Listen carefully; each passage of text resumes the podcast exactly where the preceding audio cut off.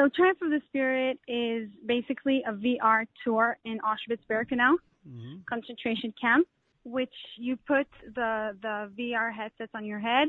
In a minute, you're in Krakow. You start in Krakow. You see the places. You hear the stories about the Jewish people that lived um, over there, and then uh, we go into Birkenau, and then Auschwitz one, and we finish in, in Jerusalem.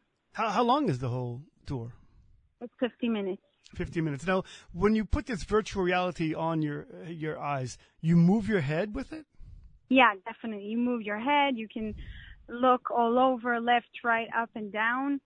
Uh, there's a scene where we put the camera inside the bunk, Mhm.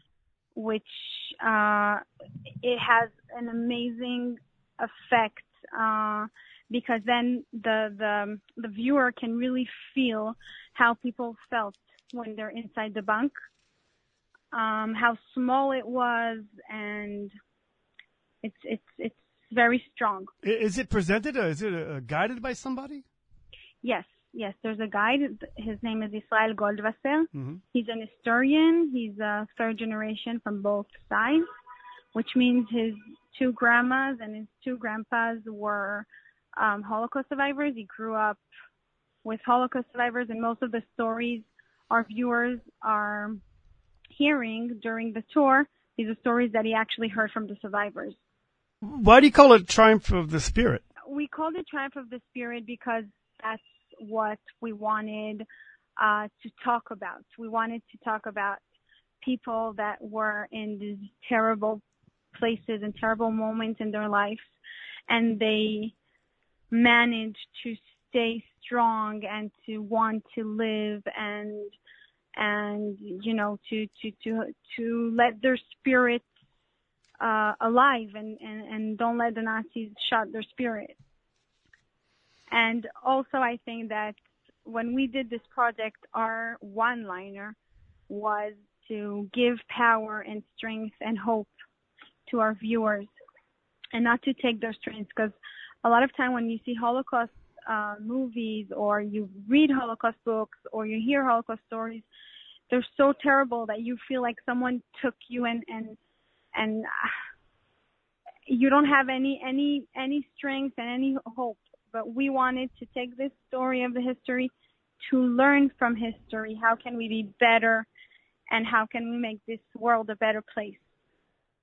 So it's not an immersion uh, experience. It's not like you you're back in time. You you're watching it uh, in, in today's world, right? Right? Yeah, you're watching it in today's world. So tell me a little bit about the filming and some of the obstacles you had.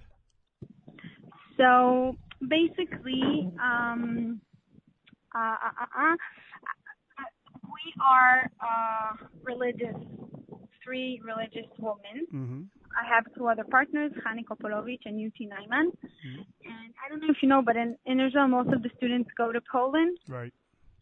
but in the ultra Orthodox community, they don't go.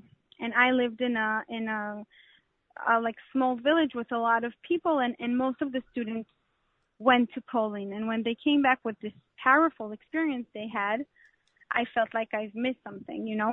Right. and I sort of promised myself that one day I will go.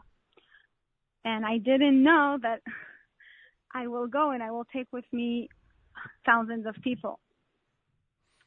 Um, and then, you know, I, I got married and, and I had babies one after the other, thank God. And I opened a studio with my partners to produce movies and we did a lot of movies and I didn't really have the time to take a suitcase and go to Poland.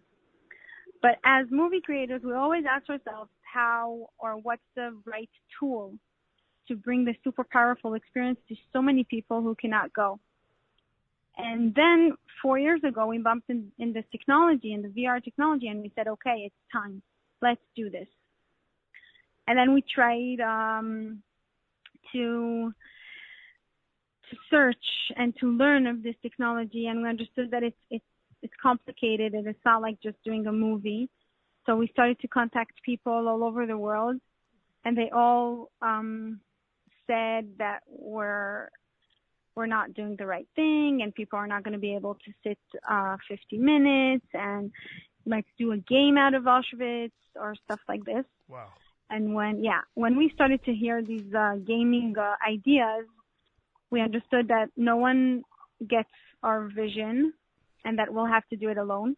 So we bought a camera and we started to test this technology for almost a year. We built the concept. There's no reference to what we did.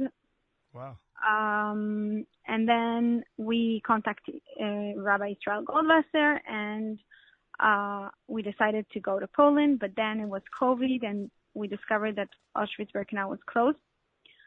So, um, um, um, um, what, what happened was is that we tried to get help through Yad Vashem and through Ganzach Kiddush Hashem, which is another museum in Israel, and uh, through uh, also the embassy of Poland over here, and they all said the same thing. No, no, no. Uh, Auschwitz-Birkenau, they're bureaucratic, they're Polish, they're not going to open it for you. Steven Spielberg didn't get permission when he did Schindler's List. Who are you, you know? Right. So what happened? So what happened? So I decided as a believing person to start praying. And I said, God, help me. I want to do something big. And, and he helped. I got, I, I get this phone number that leads me to another one and another one until, uh, almost two weeks. And then I get the number of the director over there in Auschwitz-Birkenau, a Polish woman. She speaks French and Polish, and I'm Canadian, so I speak French. Right. Um, and I speak to her. She loves me. She loves the project. And then she says, I'm sorry, no permission to film with this technology in Auschwitz-Birkenau. Hmm. So I said, listen, you are the last key to my big dream, and you must help me. So she said, you know what? Send me a brief. I sent her a brief, and two days later, she calls me. She says, look, I was really touched by what you sent. I arranged a meeting with all the board of the museum. Um, I'm going now in the meeting. I'll call you back when I'm out. Said, okay. Called my father. I told him, Abba, I'm stressed. They're having a meeting. Tell me what to do. So he said, first of all, relax. And second of all, he said, light candles. Hmm. So I sat in our small studio with my two other friends and we lit candles and I started to cry and then I found myself asking all these souls that were perished over there to to help me because I really felt that I needed a miracle, you know. And mm-hmm. then uh four hours later she calls me and she says, uh I just got out the meeting. I fought for you. You can come Monday morning the museum will be open only for you for three days. My goodness. You know, I always say I have six million that are pushing me in this project. In this uh, small studio with the candles and the praying and the crying, I really felt that whatever. And then don't ask how, but in, in a world without flights, during the COVID, when Europe is closed, we managed to get there. Five o'clock in the morning, there's a guide with a big keychain we open the up, go inside, and he shut the gate behind us. And we found ourselves three mothers to thank God, 23 children together. Wow. In this terrible, terrible, terrible place alone, you know? It, it was, it was, it was crashing. It was, it was so hard. But I really think that what gave us uh, power to continue and, and, and to shoot the film is is the fact that we wanted to tell the story from from a place that that gives hope and power and and and that's it. I think. So, so tell me a little bit about the filming. You were able to film 360 degrees of an empty Auschwitz camp. Yes. Sterile. Yeah, it's amazing. This is probably the only footage like this. Right, and we also have drone uh, footages. Mm-hmm. Uh, amazing drone footages of the place empty. It's yeah, it's.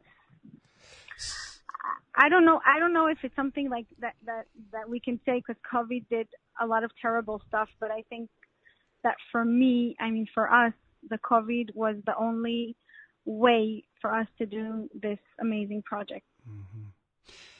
And understand that now it's coming out in English. Yeah, it's it's in English already. Mm-hmm. So how does somebody uh, see experience this? So first of all, um, we are Triumph of the Spirit. You can just Google us very easily. Um, there's two possibilities. First of all, if you're a group, a class, uh, uh, whatever group you are, we can come to you with the headset. And if uh, you want to come to us, so you can come to Mamilla, where Super-Pharm is. You go down the stairs, and mm-hmm. there we are, Triumph of the Spirit. You can buy a ticket and watch the tour. Amazing. Well, Miriam Cohen, thanks you so much for sharing that. Thank you. Thank you. Thank you for, for calling and for letting us spread the word.